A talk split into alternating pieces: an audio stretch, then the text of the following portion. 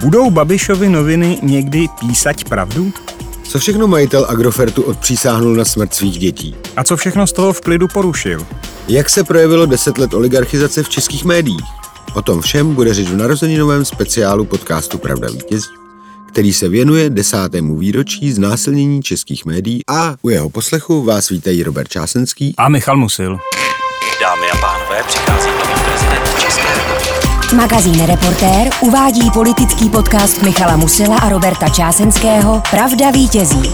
Novým prezidentem České republiky se právě stal.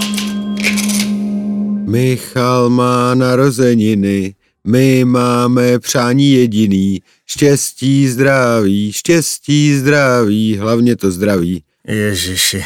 Abychom to upřesnili, kolega Michal eh, narozeniny ve chvíli, kdy natáčíme tenhle podcast, ani když vychází, ještě nemá, ale bude mít už brzo, 26. června, což je datum, o kterém se dnes budeme hodně bavit. Protože ty nejvíc nejlepší narozeniny, jak se dneska říkává, měl Michal 26. června 2013 a dostal k ním dárek, na jaký se většinou nezapomíná. Jak se ti líbil?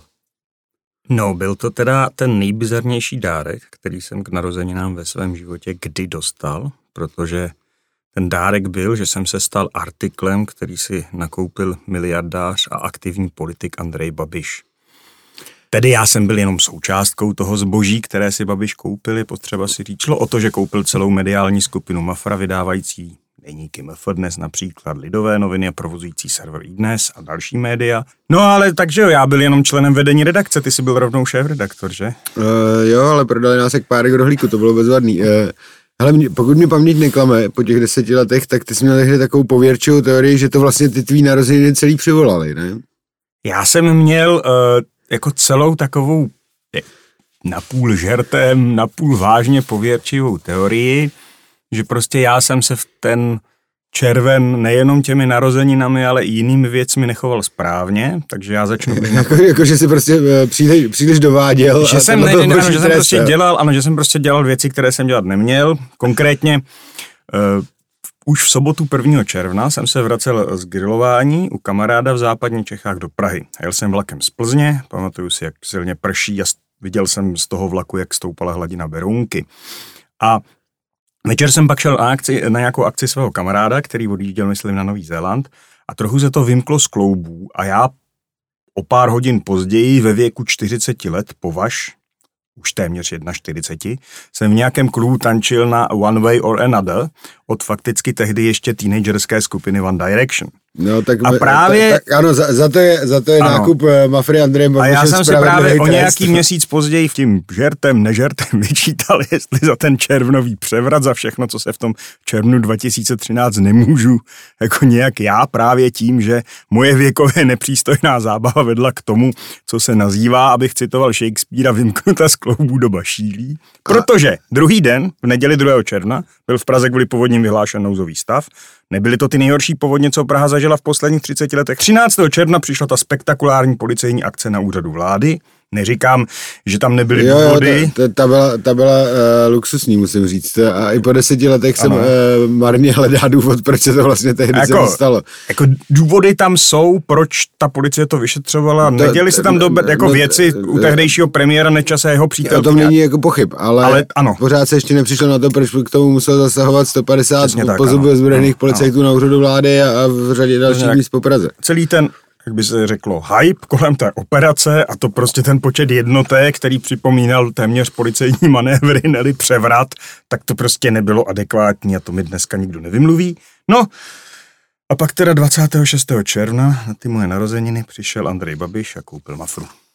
Jo, jo, to byl hezký den. Eh, tehdy se eh, hned po ránu totiž sešli eh, zástupci německé vydavatelské skupiny RBVG a holdingu Agrofert v jedné pražské kanceláři a podepsali smlouvu o prodeji vydavatelství Mafra, do kterého patřili a stále patří například deníky Mladá fronta, dnes Lidové noviny a tak dále, jak už si říkal. A my se tady dneska budeme bavit asi hodně o tom, co tomu předcházelo, jak, jaké okolnosti byly tady toho dne, kterým začala oligarchizace českých médií a taky co z toho vyplynulo.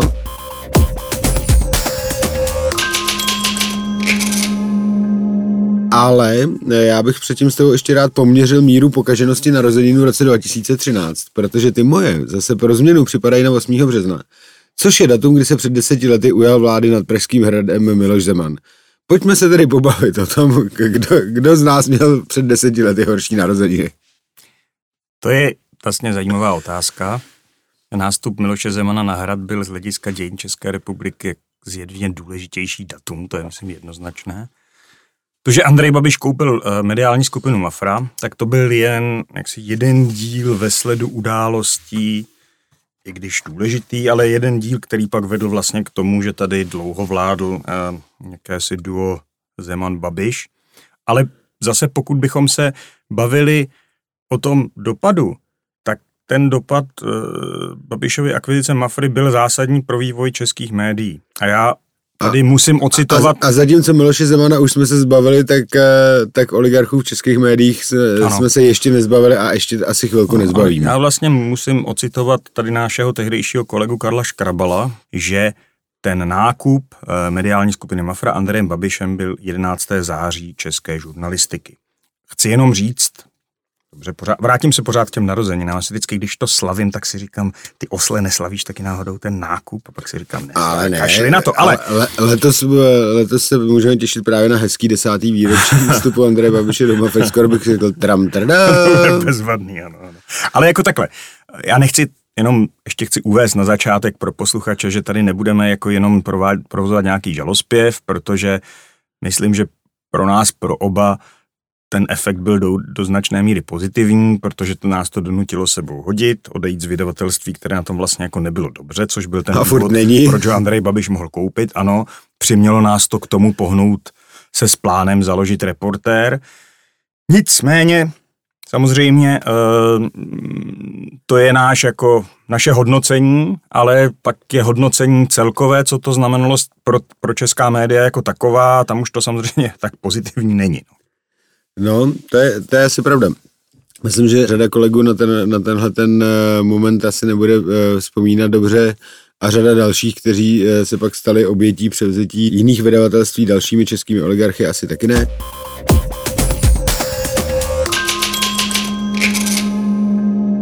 Ale pojďme teda začít trošku věcně u toho, co té Babišově akvizici tohohle vydavatelství předcházelo. Můžeme to vzít docela jako stručně té době vlastnili výraznou většinu hlavních českých médií eh, zahraniční eh, mediální skupiny a v 90. letech i po roce 2000 to byl úplně pěkně výdělečný obor. Přesně tak. Vydavatelství Mafra před finanční krizí, jejíž důsledky na česká média poprvé pořádně udeřily v roce 2009, vydělávalo pravidelně přes 300 milionů každý rok a počet prodaných výtisků novin tištěných sice postupně klesal s tím, jak lidé více spledovali zpravodajství na internetu, ale ty finanční výsledky byly vlastně jako stále dobré, ale pak přišel ten šok, ta finanční krize, hospodářská krize, která jako odhalila strukturální problém v tom eh, mediálním oboru.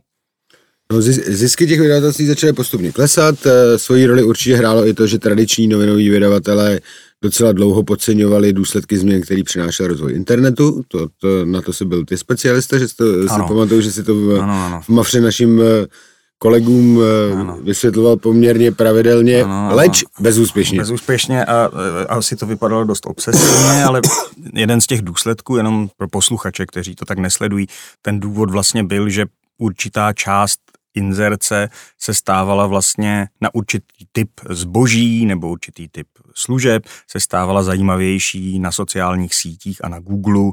Bylo to prostě, ta, ta, ta reklama tam byla cílenější, čili ty peníze začaly odtékat do těchto směrů a už netekly do těch médií s novináři.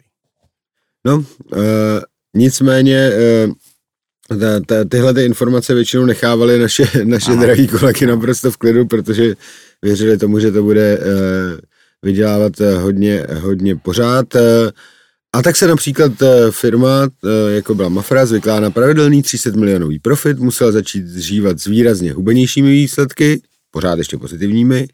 A v redakcích se tehdy začalo poprvé opravdu vážně šetřit a propouštět. A bylo to v několika vlnách. A, a bylo to v řadě vln, dost o tom vím, myslím, že jsem osobně musel rozdat pár desítek výpovědí kolegům z redakce Mladé fronty a byla to jedna z nejnepříjemnějších pracovních záležitostí, kterou jsem kdy zažil. A pak teda přišla ještě další rána, možná poslední, což eh, ty jsi byl u těch, u těch eh, jakoby, pokusů to zvrátit a to bylo zvýšení eh, daně z přidané hodnoty na noviny. Jo, tehdy jsme se snažili vysvětlit členům tehdejší vládní koalice, což byla ODS, TOP 09 a věci veřejné, že to není asi úplně dobrý nápad, nicméně, jsme to tady říkali už v jednom z minulých podcastů, ukázalo se, že jsem pravděpodobně podobně schopný lobbysta jako novinář, to znamená, že to vedlo k že ten výsledek byl úplně k ničemu. To nesmíš takhle říkat zase. Ale, no dobře, jak možná ještě blbější lobbysta než novinář. V každém případě to nevedlo, nevedlo k ničemu, nakonec se ta DPH zvýšila, byla to akce, kterou si prosadil Vít Barta, předseda eh, tehdejší strany věci veřejné, který se chtěl pomstít eh, zejména na Mladé frontě, kde jsme oba tehdy působili za to, že vypátrala informace, které mu výrazně zkomplikovaly kariéru. No a když se zvýšila tahle ta daň z přidané hodnoty na noviny, tak začali zahraniční vlastníci koukat, jak by lidově řečeno mohli nejlépe vzít kramle z českého mediálního trhu. Nejaktivnější v tom směru byl koncern Ringier Axel Springer, který začal vyjednávat s majitelem holdingu Agrofert o prodeji svého českého vydavatelství. No, to, tehdy to bylo v oboru takový skoro veřejný tajemství a bylo se to vlastně za hotovou věc, že, že uh, Babiš ten uh, Ringier, tedy vydavatele Blesku, Reflexu a dalších uh, titulů koupí. Já jsem dokonce nabízel tehdy komentátorovi Reflexu Bohušovi Pečínkovi, jestli nechci jít k nám do Mladé fronty, eh, když jeho vydavatelství koupí zdivočilý oligarcha Andrej Babiš a musím říct, že k Bohumilově štěstí se ten přestup nestačil uskutečnit, byť eh, on to tehdy jako opravdu velmi vážně zvažoval, no, jenže pak se ukázalo, že všechno no, úplně jinak. Jako člověk mění, Andrej Babiš mění. Jak se říká v oblíbeném seriálu Městečko Twin Peaks, sovy nejsou tím, čím se zdají být, tak tak přesně, přesně takhle to bylo. Já jsem tehdy začal postupně pochytávat signály a indicie, které by mě vyvolaly pocit, že by se e, nakonec tím Babišovým cílem nemusel stát Blesk a spol e, ve vydavatelství Ringier, ale Mladá fronta Lidovky a další e, v uvozovkách našeho vydavatelství Mafra.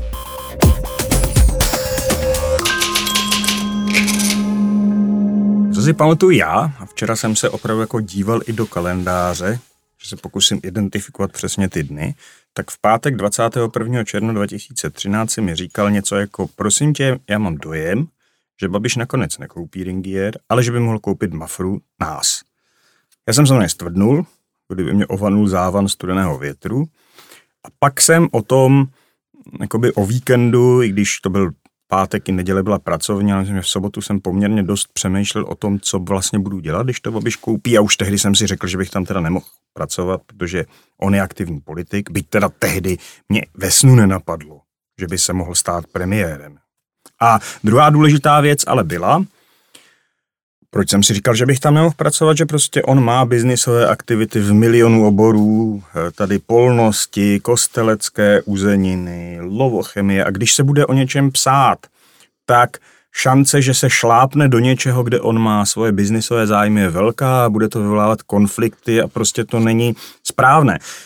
A je potřeba si říct, že ti předchozí majitelé, německá firma RBVG, jakkoliv teda nepřipravená na nástup internetu, tak tahle tam byla podstatně jiná. Oni opravdu podnikali jenom v médiích, měli tiskárnu, ale tím jejich biznisové zájmy v České republice končily vlastně i v Německu.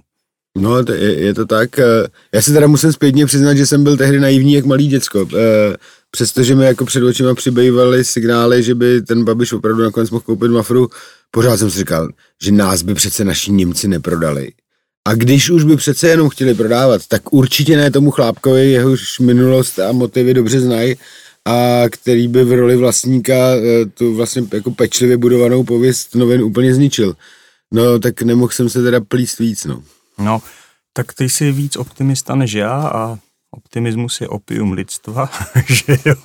jo, jo. A já to, jenom si dělám legraci trošku. No, ale na, na, mě, na mě tato, tato ta věta platí celkem bez zbytku, no, ale je teda pravda, že i přes veškerou mojí naivitu jsme doma se ženou mezi tím stihli podrobně probrat, co bych dělal, kdyby, kdyby zrovna ty naše noviny koupil Andrej Babiš, takže když se to pak doopravdy stalo, tak jsem eh, jenom poslal mý ženě zprávu, koupil nás a odpověď přišla za chvilku, ach jo, škoda, že už tam nebudeš pracovat.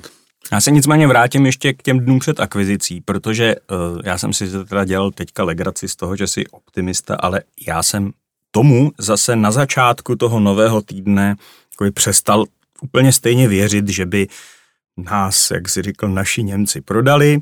Přišlo pondělí 24. června, zase jsem se zase díval, dokonce jsem si ten tweet našel, bylo to krátce po půl šesté, tak Andrej odpoledne. Babiš odpoledne, ano, pravda. Andrej Babiš by to mohl dělat ráno, krátce ale to po půl šesté odpoledne, ráno. ano. Takže krátce po půl šesté odpoledne tweetoval to slavné zítra asi něco koupím.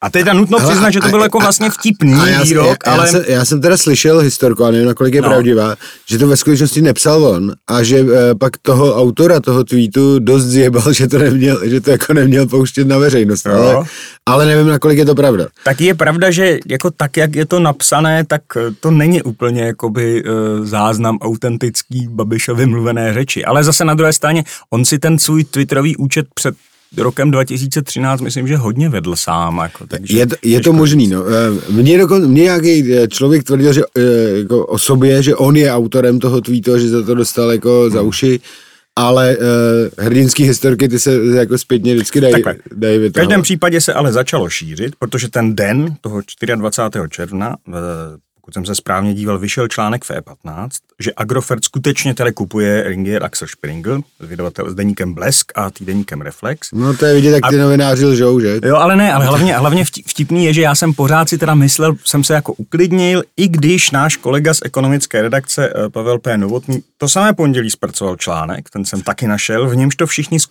včetně Babiše, popřeli, byť bylo to takové jako divné popření. Říkali, jsou to spekulace, tak, ale já jsem se fakt přesvědčil, že se prostě to nestane a že, že, že to je jako v pohodě. No. A mě by teda mimochodem zajímalo, co si, a co si myslíš jenom, jestli ty zprávy o tom Ringieru pouštěl Babiš ne, tehdy sám, a nebo to byl někdo ne, z Mafry, ne, nebo zastírací manévr? Ne, ne, ne, on s nima opravdu vyjednával. To, to, jako, ano. Že, jakože až do poslední chvíle. Uh, dokonce to se... vím, mě spíš zajímá ty, ty zprávy těsně před tím No, a, ale ono to bylo tak, 26. Že, červnem. No, oni totiž ale opravdu do poslední chvíle, myslím, že uh, do třeba dva dny předtím, než podepsal Mafru, tak spolu opravdu jednali. Ze strany Ringieru už bylo připraveno téměř všechno k podpisu a uh, v destičkách a Andrej Babiš eh, jim oznámil, že si to rozmyslel, že to pro něj není výhodná koupě. A byl to zastírací manévr, nebo to byla ne, bitva na dvou frontách? Já myslím, že to byla bitva na dvou frontách a, a dokonce, dokonce mi později eh, jeden z našich německých kolegů, eh, Johannes Verle, který byl vlastně ten, kdo fakticky tady ty český média Babišovi prodal, tak se mi později přiznal, nebo mi prostě vyprávěl, že vlastně on toho Babiše přemluvil k tomu a přesvědčil, že Mafra je lepší mhm. investice než Ringier, protože tam jsou jako seriózní noviny, i dnes, bla, bla, bla, bla, bla. No a taky to prodali za takový peníze, že e, se nedivím, že dneška to e, každý rok eh, pravděpodobně to výročí slavy s doutníčkem. Ne, to já vím, že ze zdrojů tehdy e, z Dieseldorfu nám bylo řečeno, že oni to oslavovali několik měsíců. No ale... Tak, ale tady musím připomenout, že my jsme oba dva byli svědky naprosto fantastické situace, kdy už byla uh, mladá front, nebo Mafra prodaná. Uh, my jsme měli nějaký takový jako setkání managementu téhle uh, vydavatelské skupiny, kde všichni český členové toho managementu byli úplně jak opařený, konal se to někde na, na Pražském hradě, nebo myslím, že v Richterově vile. A nikoho to moc nebavilo a všichni chtěli jít brzo domů a ve chvíli, kdy poslední z nás odcházeli, myslím z té české části, jo, ano, ano. tak si vím, ano. německý kolegové ano, ano, ano. začali odevírat šampaňské a vytahovat doutníky, doutníky ano. protože, ano, protože ano. prostě měli se slavit vzhledem k tomu, že tomu v uvozovkách obchodnímu Tulpasovi v tomhle jejich pohledu prodali eh, nemoc výdělečný vydavatelství za skoro 2,5 miliardy, tak se, tak se není čemu divit, že si, že si to, jako to užili.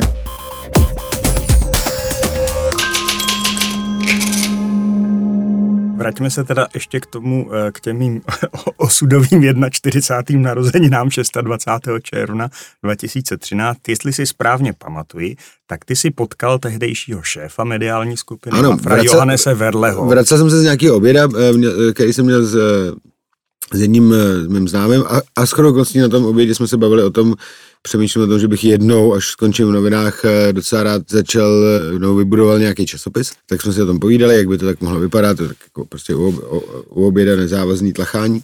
A když jsem se vracel zpátky do práce, tak jsem před vydavatelstvím, před budovou vydavatelství Mafra na Andělu potkal kolegu Verleho, který mě poprosil, jestli bych tak třeba za 20 minut nemohl přijít k němu do kanceláře a já jsem mu tak jako, jak jsem takový dobře naladěn, jak jsem mu říkal, takže doufám, že, se, že má pro mě samý skvělý zprávy. On na to neříkal nic a ještě jednou se zeptal, jestli bych se tam mohl za 20 minut stavit. Prosím tě, ale já mám ještě jednu vzpomínku a to byla někdy odpoledne, že ty a já jsme v kanceláři, tvojí kanceláři, šéf redaktora, a tam je nějaký spuč student, anebo to byl nějaký, nějaký mladý týpek, novinář, který tam nám pokládal otázky na téma něco jako nezávislost médií, sná médií, nenechat se ovlivňovat politickými tlaky.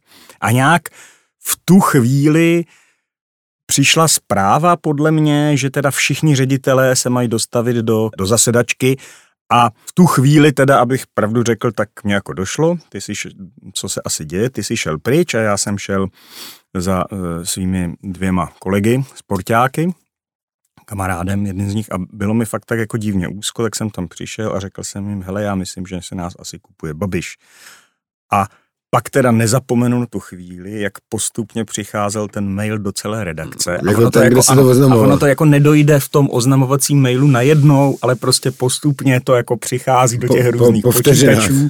Takže prostě vždycky ta jedna řada toho počítače stvrdne, druhá řada toho počítače stvrdne. Ale mě by zajímalo, jak, jak to vlastně probíhalo na té ředitelské poradě. A co si pak jako vlastně dělal večer? Nezmínil Na jsem, den mých narozenin, pořád Eh, promiň, zopakujeme. Ono to bylo vlastně tak, že, což asi jako pro posluchače nezajímavý detail, ale ne- nejprve jsme se sešli s ostatními kolegy šéf-redaktory právě eh, v kanceláři tady u tehdejšího předsedy představenstva Johana Severleho a ten nám řekl, že ten den prodali vydavatelství Mafra eh, Andrej Babišovi. Jak jsem se pak dozvěděl od jedné účastnice tady, to, tady to, toho eh, setkání, tak Údajně jsem prý jako z- zčervenal, zblednul, zčervenal, zblednul. Pak teda eh, bylo to, co si říkal, že se, že se jako eh, svolal celý ten management do, do nějaký zasedací místnosti a když tahle ta schůzka skončila, kde se vlastně oznamovalo to též jenom o pár eh, minut později a já jsem mezi tím to šel jenom říct vlastně svým nejbližším kolegům v redakci a pak jsem tam šel tady na to zasedání managementu a když to, když to zasedání managementu skončilo, tak jsem právě tomu svýmu šéfovi Johannesi Verlemu řekl, že bych chtěl, chtěl začít vyjednávat o konci mý smlouvy. A, a on mi říkal, že to musí jako teda ale oznámit novému nabyvateli. Já jsem říkal, že beze všeho. No a z toho plyne, co jsem dělal večer. Večer jsem teda, kromě, eh, kromě toho, že jsem šel na chvíli do hospody s našimi kolegama a byla to jedna z nejsmutnějších Ano, hospod, ano, kterou jsem ano, kdy ano. zažil v té době.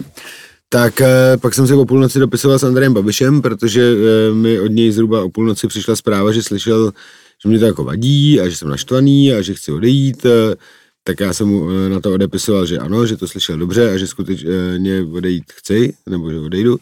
A eh, on mě potom žádal, jestli se můžeme druhý den ráno potkat jako na osobní schůzku, což samozřejmě ze slušnosti jsem řekl, že můžeme a musím říct, že to byla jako neuvěřitelná krasojízda.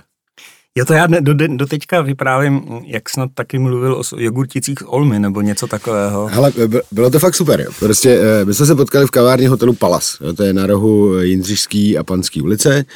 Pěkný hotel. Střídal jsem tam Martina Komárka, to byl tak, taky náš bývalý kolega, který se pak stal, eh, Poslancem za ano. no já bych řekl poskokem za ano, ale, eh, Ale byl oficiálně ne- nejprve poskokem, později poslancem. roky. Takže tam jsem střídal Martina. V 9 ráno jsme se sešli. Eh, Seděli jsme tam s Andrejem Babišem asi hodinu. Z té hodiny zhruba 55 minut mluvil on a 5 minut já, což se jako dá čekat. A byla to neuvěřitelná litanie, kdy on mi říkal, v čem, eh, jak, jak moc bych chtěl, abych tam zůstal, protože ho to po, poškodí, keď odjídem.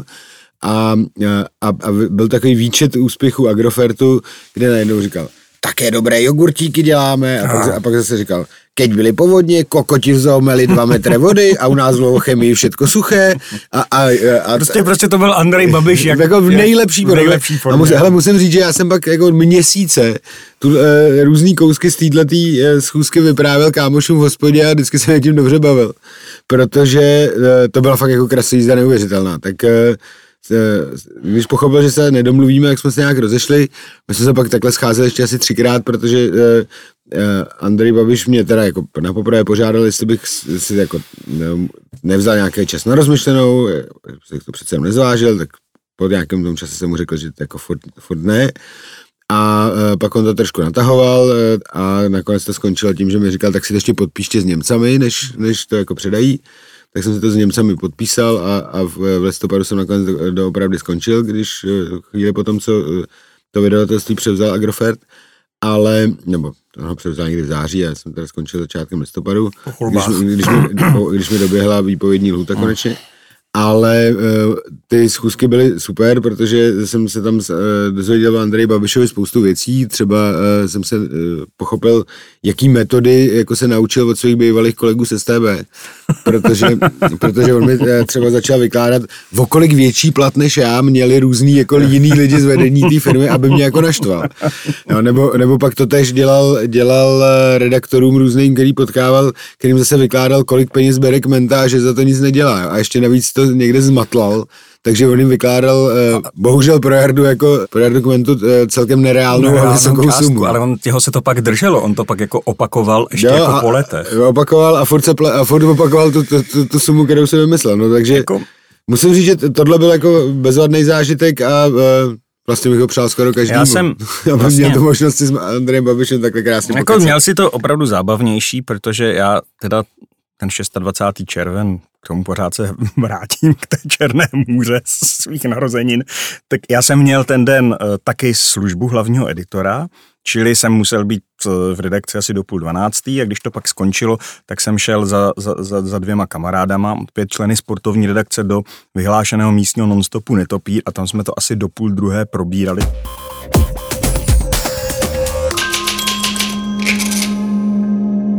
když jsem se k tomu vracel včera, tak jsem vlastně zjistil, jakoby opět, jak jsem, jak jsem byl naivní, protože on si hnedka druhý den stěžoval veřejně v radiožurnálu slovy Dneska jsem měl tiskovku, na kterou nepřišla ani Mladá fronta, ani Lidovky, ani i dnes a když jsme tam volali, tak řekli, že mě budou ignorovat. Ještě jsem nikdy nekoupil firmu, která mě ignorovala. A tohle to skutečně jako je nahrané. Pak byla ta další věc, kde to tedy, myslím, tam nevím, jestli existuje nahrávka, ale kdy v pátek ráno 28. června stále ukřivděný, teda že jako nikdo nebyl na tiskové konferenci. Myslíš ano, ten, ten ano, tele, telefonát On, ano, ano, Honzovi Kálalovi z redaktoru Lidových novin. Ten, ten, od toho existuje nahrávka. Existuje od toho nahrávka a tam on říkal, doufám, že kluci vědí, co dělají, asi nevědí, s kým mají tu čest. Což je jako, to už je skoro opravdu jako, jako motrovské prohlášení. Důležitý je taky připomenout, že eh, ve stejné době Andrej Babiš přísahal na zdraví svých to, dětí, to, že, ano, že nebude nikdy ano, zasahovat do tak, takhle. Tohle jsem chtěl jako právě říct. Proč já, jako když se na to dneska dívám, tak proč vlastně já jsem byl jako naivní, protože já jsem se tehdy jako Myslel jsem si, že jedna z variant je, že to koupil kvůli politickému vlivu, ale pořád jsem si říkal, třeba on tomu vlastně jako nerozumí, a koupil to, protože si myslí, že v tomhle oboru se dají vydělávat velké peníze a pak 20. Eh, já vím už dneska, ale pak 28. června v pátek odpoledne on eh, přišel do Mladé fronty dnes, předtím byl v Lidových novinách uklidňovat tam redakci. Žehlit, ano, žehlit, žehlit to, co sám, to, co sám vyrobil. A pak přišel k nám a tam, a tam já jsem se ho na téhle té eh, poradě ptal, proč jde do oboru který vlastně už tolik jako nevydělává kvůli internetu, strukturální krizi toho business modelu a on tam něco začal mlít, že prostě to má se bude dělat líp a tak dále. Já si myslím dneska samozřejmě, že mu business model médií byl úplně jako No ano, ukradený. ukradený, ano, správně. To byla ta úžasná porada, on to o tom Jarda Kmenta, myslím, vyprávěl. On tam říkal Babišovi, vy jste sám kmotr. on tam říkal, vy jste, vy jste pásl grose, čím mysleli jeho styky s někdejším politikem ČSSD a premiérem.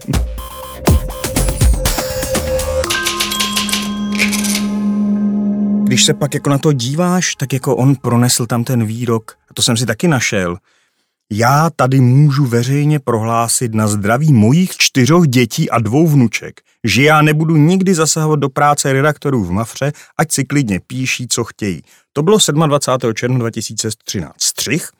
Květen 2017 se objevily nahrávky, jak Babiš, co by tehdejší ministr financí a předseda ANO, mluví s redaktorem FDN s Markem Přibylem a diskutuje s ním uveřejnění kompromitujících informací na svoje rivaly ve vládní koalici a říká takové to.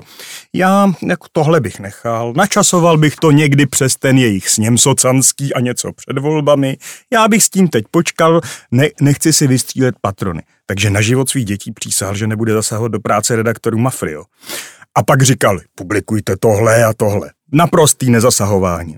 A, to, a mimochodem od té doby, když Andrej Babiš použije formulaci, že přísahá na život svých dětí, což teda myslím, že dělá častěji, tak mě se vždycky rozsvítí kontrolka, hm, tak tohle bude asi jako opravdu lež.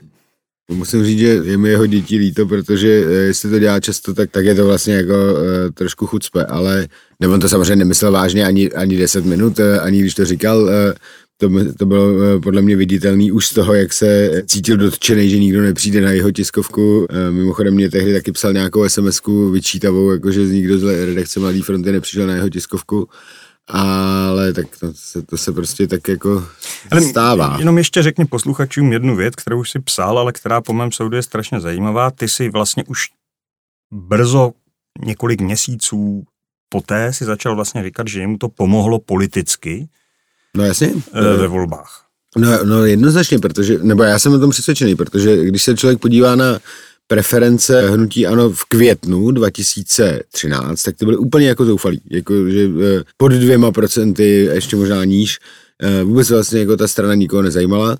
Měla za sebou velmi neúspěšný senátní volby na podzim 2012 a potom Andrej Babiš koupil Mafru, začali na to různí lidi z politiky reagovat, najednou začal být braný jako mnohem vážněji a už během léta stouply preference jeho strany na 5%, pak eh, během září na 10% a nakonec v říjnových volbách získal 18,6, no. myslím, procenta. A já samozřejmě ne, nemůžu, nebo nikdo neví, jaká část z toho vzestupu byla způsobená nákupem eh, těch médií a jaká část byla, eh, byla způsobená jako kampaní a tím, že, eh, že ODS šla úplně do, do kytek a podobně a, a, a Miloš Zeman jmenoval tu svoji komickou ano. úřednickou vládu. Ale určitě se stalo to, že Andrej Babiš na sebe strhnul pozornost a druhý efekt, který to pro něj mělo, bylo, že se prostě na dlouhý roky mu podařilo paralizovat redakce a hlavně teda tu redakci Mladý fronty, která předtím byla docela jako známá tím, že se hodně věnovala investigativní žurnalistice a asi on by byl logicky eh, Přesně jako tak. velmi popisovanou to... osobou. A, to, a tohle se mu tím nákupem v obojí povedlo, eh, takže, takže ta cena, která vypadá jako nesmyslně, nebo vypadala tehdy jako nesmyslně vysoká, řekněme, že suma, kterou mi dokonce sám Andrej Babiš říkal, že, kterou to vydavatelství koupil, což bylo 2,4 miliardy korun bez nemovitostí, tak to byl 40 násobek zisku plánovaného pro ten rok. Takže, eh, Přesně tak, ta, ta neutralizace a mě to, tohle mě jakoby začalo docházet už jako relativně brzo. Neutralizace hrozby, kterou představovala investigativní žurnalistika MF dnes a i dnes. Protože prostě jak ta otázka je evidentní. Jak by se vyvíjela politická kariéra Andreje Babiše, kdyby on nekoupil Mladou frontu dnes a, a server i dnes a my, bychom se, my bychom se tam tehdy už třeba na podzim 2013 kolem voleb věnovali kauze Čapí hnízdo nebo jiným jeho biznisovým věcem. Jasně, pak se tomu jako věnovali jiná média, věnovali jsme se tomu my, ale bylo to až po nějakém čase za prvé a za druhé bohužel něco jiného, když to napíšeš pro média, které mají milion čtenářů, nebo když prostě těch čtenářů je jen pár desítek tisíc. No. Asi nikdo neví, jak by se vyvíjela politická kariéra Andreje Babiše. Eh, on by ti řekl, že by se samozřejmě vyvíjela mnohem líp, protože nákup Mafry byla chyba, jak, jak no, později říkal, no. že měl a, raději ano, koupit blesk. Ano. Byla to hrozná chyba, byla to taková chyba, že uh, zákon, novela zákona o střetu zájmu, která by ho donutila nyní, aby prodal mediální firmu, tak to ano obstruuje. A, Čili... do, a dokonce, říká, dokonce říká, že podá žalobu k ústavnímu ano. soudu. Ale prostě brání se toho, to ano, zuby nechty tomu, aby prodal aby tuto, tato, kouli, aby... tuto kouli na své noze, která mu to tak všecko jako kazí.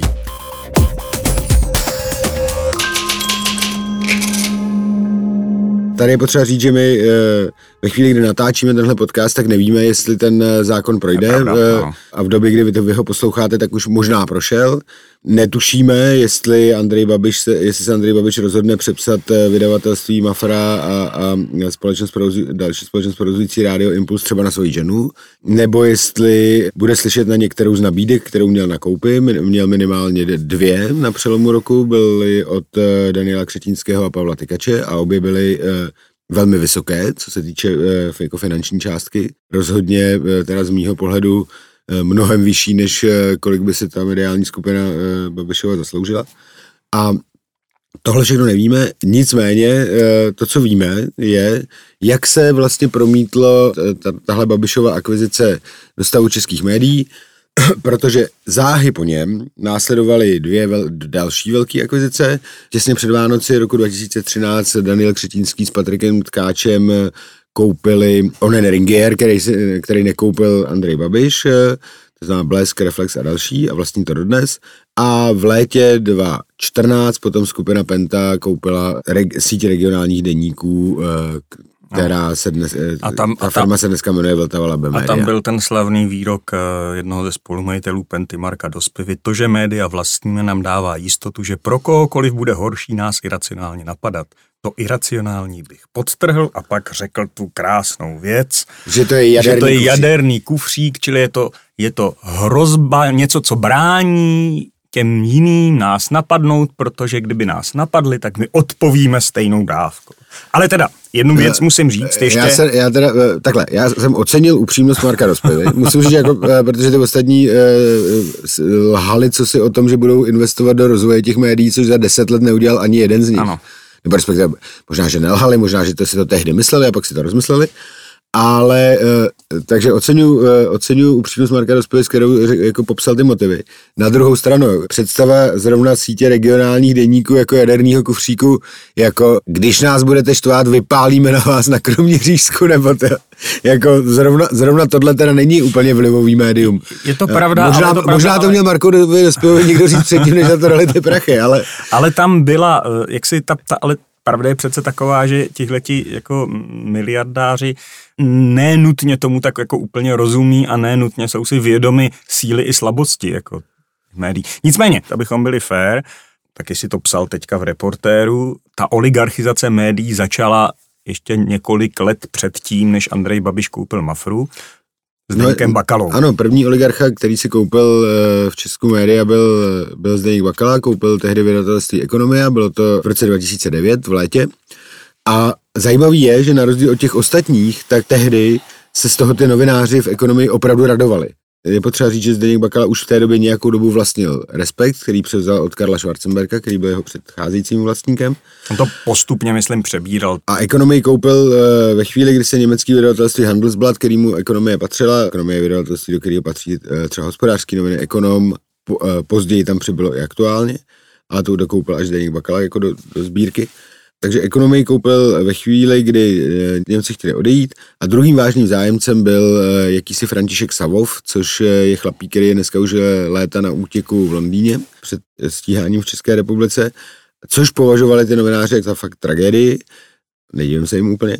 A, a tím pádem se oni vlastně jako radovali, že je koupil uh, Zdeněk Bakala, opravdu se to tam tehdy v ekonomii slavilo, protože on byl tehdy, uh, což taky se ještě nevěděl o různých problémech v OKD a o tom, kolik peněz se tam se společníkama vytáhl tam tuď, tak on byl považovaný za takového jako hodného oligarchu. Já jsem chtěl říct, že já nevím, jestli se nevědělo, se není přesnější říct. Se, se nechtělo kritika, vědět. Se nechtělo vědět mezi pražskými novinářskými kruhy nebo pražskými a, kruhy. Asi trošku je, protože, protože e, e, ve skutečnosti už to bylo docela dlouho po té, e, co převzal e, OKD. E, bylo to minimálně uh, už poté, co se, co se ukázalo, že nesplní uh, svůj slib uh, daný uh, ostravským uh, nebo obyvatelem, obyvatelům ostravských bytů ale tehdy se prostě nechtělo moc vědět, že no. tam budou nějaký problémy. Já jsem právě... A, a popravdě nebyli ještě tak eh, viditelní no, a známí. Eh. Já musím říct, že já jsem pak v roce 2012 byl na Ostravsku za svým příbuzným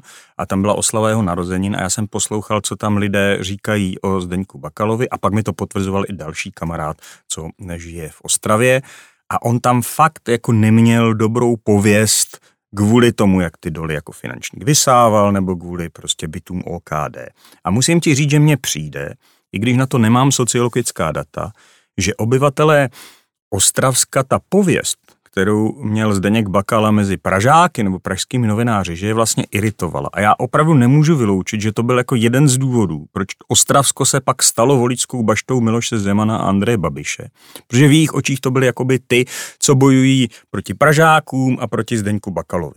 Já teda musím na naši obranu trochu říct slabě, že v MF dnes, to jsem si taky hledal, červenci 2012 vyšel článek o dvou tvářích z Deďka Bakaly a pak v reportéru v roce 2016 napsal kolega Jiří Štický článek s titulkem Vydolováno.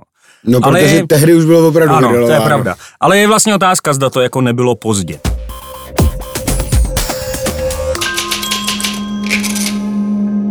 Ještě k jedné věci se vrátím, myslím, že je jako důležité jenom taková metodická věc si říct, že vlastně když se tady bavíme o oligar, oligarchovi nebo oligarších, takže ne každý miliardár vlastnící média podle mě musí být oligarcha, ale že jde fakt o to, když je to za prvé provázáno s mnoha různými jinými obory napříč tou ekonomikou. A tam, pokud a jsou ještě ty obory pokud, ještě, ještě provázaný se státem, že? Ano, nebo ze státem, nebo s ze státem a když je to ano, a úplně nej, samozřejmě nejvyšší stupeň pak je, když je to přímo provázané s politikou. No tak uvidíme, jak se nám bude eh, situace dál vyvíjet, jestli náš eh, lokální oligarcha, kterého občas lidé přezdívali český Berlusconi, což si myslím, že nebylo úplně eh, jako přesný, protože Hele. velikostí a významem teda při vší úctě k eh, Andreji Babišovi se Silviu Berlusconimu nikdy ani no, nepřiblížil. Přesně, tak Česká republika není Itálie jako velikostí ekonomiky ani počtem obyvatel, ale já jsem kdysi eh, dělal jejich srovnácí životopis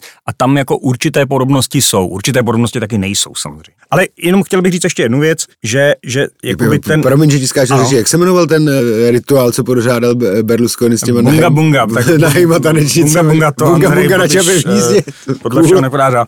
Eh, ano, to na čapě hnízdě nepořádal. Jenom jsem chtěl říct, že vlastně ten problém skupuj, oligarchů skupujících média není jako vůbec omezen na Českou republiku, kdy si to popsal známý jako odborník na média, vysokoškolský učitel Václav Štětka, který popsal, že v mnoha zemích střední a východní Evropy ty západní vlastníci trhů trhu odcházeli, když ten mediální biznis jim přestal vydělávat z důvodu, o kterých jsme mluvili. A upřímně řečeno, možná to jako není jen v někdejších postkomunistických zemích. The Washington Post deník je slovutný titul historický, ale je otázka, zda jako není jako problematické že ten jeho vlastníkem je Jeff Bezos, který současně vlastní Amazon, který patří k Big Tech a Amazon má, má prostě určité monopolistické tendence, nemá úplně nejlepší pověst, pokud jde o chování k zaměstnancům. Takže jenom to, to chci říct vlastně na závěr, že ten, ten problém eh, jako není unikátní český problém, ale je pravda, že s Andrejem Babišem to vlastně má jako docela zajímavou unikátnost. No. V každém případě e, si myslím, že to asi není naposledy, kdy se tady e, bavíme o stavu českých médií, protože to vypadá, že i kdyby zákon o střetu zájmu přiměl prodat Andreje Babiše, tak ti ostatní si to nechají, případně to od něj, od něj rádi koupí. A myslím, že to je téma, kterýmu stojí za to věnovat pozornost. A jak říká Andrej Babiš, koupil jsem to, aby mohli písať pravdu. Takže, takže my to budeme sledovat a keď na to dojde, tak budeme o té pravdě referovat. No, od tohoto narozeninového vydání eh, se s vámi loučí Michal Musil a Robert Čásenský.